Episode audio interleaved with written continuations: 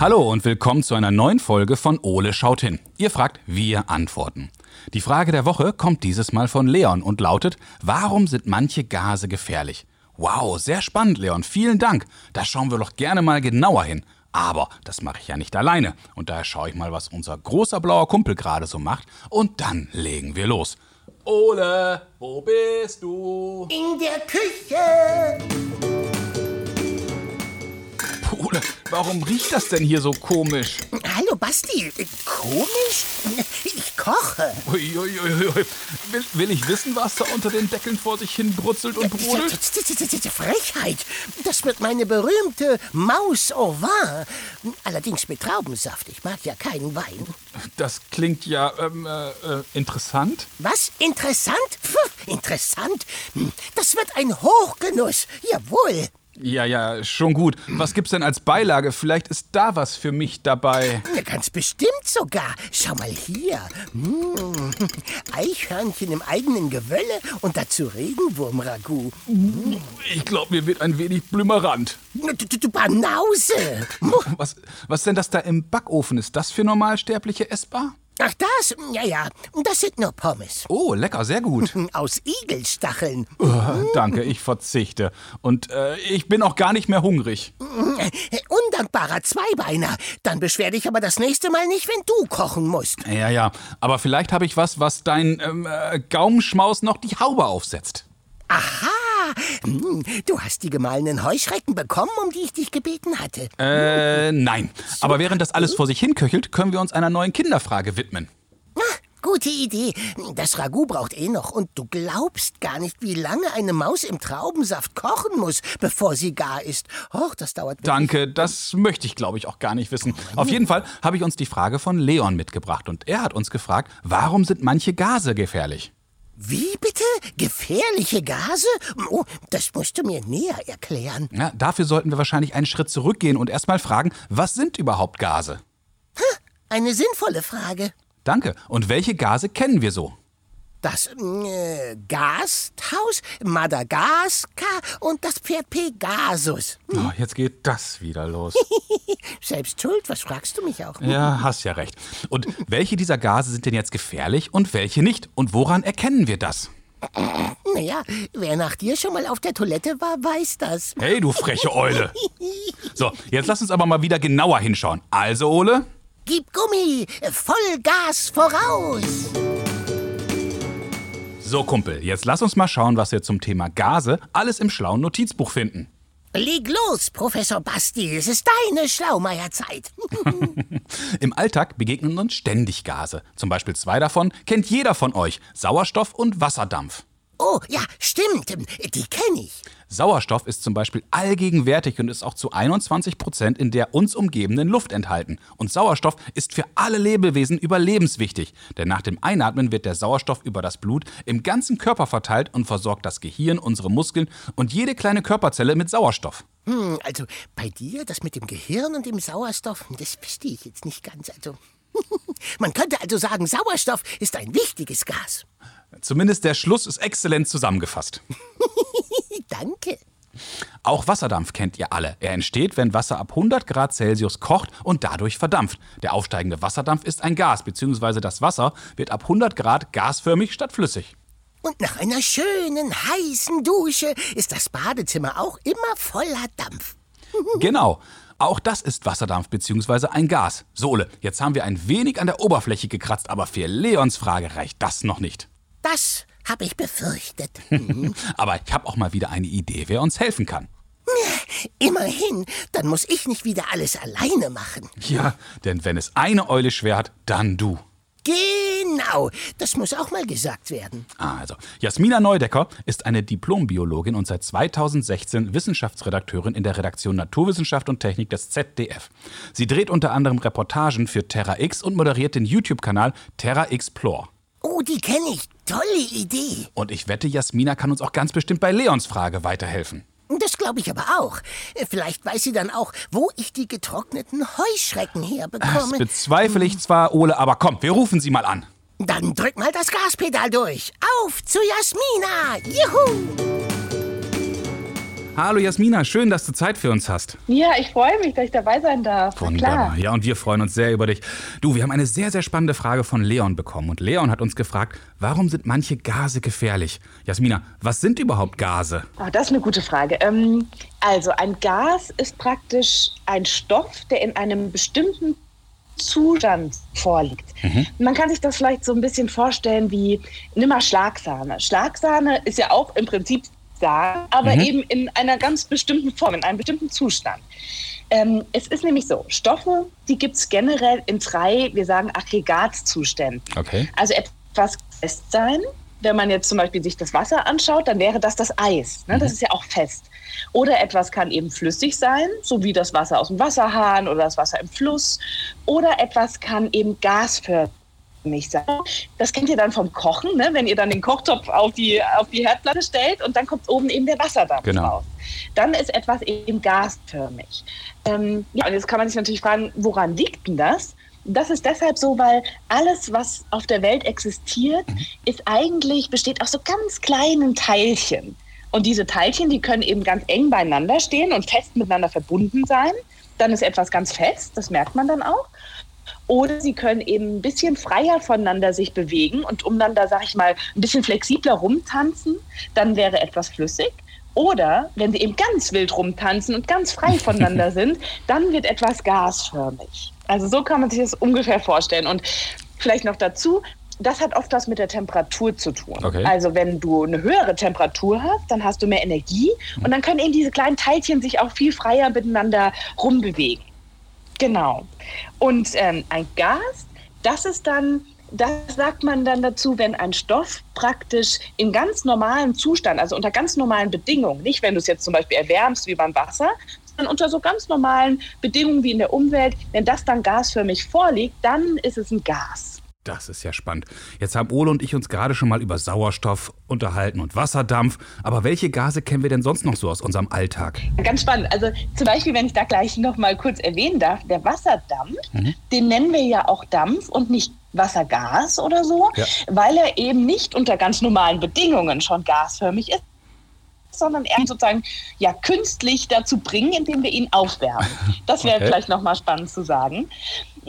Und ja, Sauerstoff ist natürlich ein ganz, ganz wichtiges Gas. Das ist eigentlich ja mit das Wichtigste für uns Menschen. Das ist ja das, was wir zum Atmen brauchen. Wir atmen also die Luft ein, nehmen den Sauerstoff aus. Und was wir dann wieder ausatmen, wenn unser Körper das sozusagen benutzt hat, mhm. um selbst Energie zu gewinnen, ist CO2 oder Kohlenstoffdioxid. Okay. Das habt ihr vielleicht auch schon mal gehört. Und das ist eben auch ein ganz wichtiges Gas, äh, ja, was so in unserer Umwelt existiert und was nicht nur entsteht, wenn wir ausatmen, sondern zum Beispiel auch, wenn wir was verbrennen mhm. oder eben bei Abgasen von Autos hinten rauskommt oder auch bei Flugzeugen. Genau, und bei Pflanzen, würde ich gerne noch dazu sagen, ist es ja genau andersrum. Die nehmen praktisch das CO2 auf und geben wiederum Sauerstoff in die Luft ab. Deswegen sind Pflanzen auch so wichtig für uns. Und deswegen, ja, ist das, das ist praktisch wie so ein Kreislauf. Das muss man vielleicht noch dazu wissen. Das ist ja total spannend. Ein anderes, was ihr vielleicht auch noch kennt, ist Methan. Das ist nämlich ein großer Bestandteil von sogenannten Faulgasen. Und vielleicht ist es ja eurer Mama oder eurem Papa schon mal irgendwie passiert, dass die zum Beispiel Blumengase vergessen haben. Ne? Man kennt das dann so, das Wasser wird dann schon so ganz schimmelig und faulig und eklig. Und wenn man dann die Blumen da rausholt und wegschmeißen will, dann riecht es auch schon ganz schön gewaltig. Ähm, und ein großer Anteil von dem, was da eben entsteht, ist auch Methan. Genau, das ist also auch was, was, was wir so aus der, aus der Umwelt kennen. Okay, jetzt hast du uns ein paar Gase beschrieben. Aber welches dieser Gase ist denn jetzt gefährlich und welche nicht? Ja, genau. Also mit der Gefahr ist es so. Ähm, grundsätzlich gilt immer, ob etwas gefährlich ist, macht die Menge aus. Mhm. Wir nennen das dann immer so, die Dosis macht das Gift. Okay. Also man kann wirklich ganz oft, dass Dinge prinzipiell für uns gefährlich werden können, aber wenn die nur in kleinen Mengen vorkommen, ist das gar nicht so. Oder dann sind sie vielleicht sogar wichtig und gut für uns. Mhm. Jetzt nehmen wir zum Beispiel mal das CO2, den Kohlenstoffdioxid, den ich erwähnt habe. In der Luft ist es normalerweise so, dass der nur einen ganz winzigen Teil ausmacht. Da kommen so 0,04 Teilchen CO2 auf 100 Teile. Ne? Also okay. eine ganz kleine Menge. Und wenn dieser Anteil sich jetzt aber ganz stark erhöht, dann kann sogar das ganz normale CO2, was wir so aus der Umwelt kennen, für uns gefährlich werden. Weil es ist ja so, wir atmen die Luft ein und was wir brauchen, ist ja der Sauerstoff. Wenn jetzt aber eine viel höhere Menge CO2 da drin vorkommt in der Luft, die mhm. wir ein, dann kann das praktisch unseren Körper dabei stören, den Sauerstoff aufnehmen zu können. Und das ist dann tatsächlich gefährlich. Und ich habe euch ja zum Beispiel gesagt, CO2 kommt bei Autohasen hinten ja. raus. Ähm, und deswegen ist es tatsächlich so, dass in Städten, wo ja ganz viele Autos rumfahren, wir solche Messstationen haben, die dann immer gucken, ah, wie hoch ist denn jetzt der Anteil hier von CO2 schon in der Luft und dann eben Alarm schlagen würden, wenn der jetzt zu hoch werden würde. Also da ist eben ganz wichtig zu wissen, ob etwas für uns gefährlich ist, das macht die Menge aus. Bei Methan ist es ähnlich. Ne? Das darf auch nicht in zu hohen Mengen mhm. kommen, vorkommen. Und dann gibt es noch ein anderes Gas, was ich noch nicht erwähnt habe, was tatsächlich eine große Gefahr sein kann. Das ist nämlich der Kohlenmonoxid. Okay. Und der entsteht, ja, wenn wir was verbrennen, mhm. aber wenn etwas nicht vollständig verbrennen kann, weil damit etwas verbrennt, ist immer Sauerstoff eigentlich nötig. Ne? Man kennt das auch, wenn man jetzt zum Beispiel einen Kaminofen hat, wenn man will, dass die Flammen da höher werden und größer werden, dann muss man ein bisschen mehr Sauerstoff dazugeben. Oder wenn man am Grill so ein bisschen wedelt, damit äh, die Flamme höher wird. Ähm, und wenn jetzt nicht genug Sauerstoff da ist, dann verbrennt etwas sozusagen unvollständig und dabei steht als Nebenprodukt Kohlenmonoxid. Mhm. Und auch das kann sehr gefährlich für uns sein, weil wir es eben nicht riechen oder schmecken können oder so. Und das eben aber auch tatsächlich in zu hohen Mengen wieder unseren Körper daran hindert, Sauerstoff aufnehmen zu können. Deswegen gibt es diese ganz wichtige Regel, dass man nicht drinnen in Innenräumen grillen darf oder irgendwie ja, äh, ein, ein Feuer da entfachen darf, wo nicht genug Sauerstoff reinkommt. Das ist ja spannend. Jetzt haben wir gerade, du hast das vom Grillen gesprochen, Ole steht gerade in der Küche und brutzelt gerade ein ziemlich schräges Essen. Das müffelt auch manchmal ziemlich übel. Und eine andere Situation, wir kennen das ja auch alle, wenn jemand vor uns mal auf Toilette war und das so ein bisschen stinkt.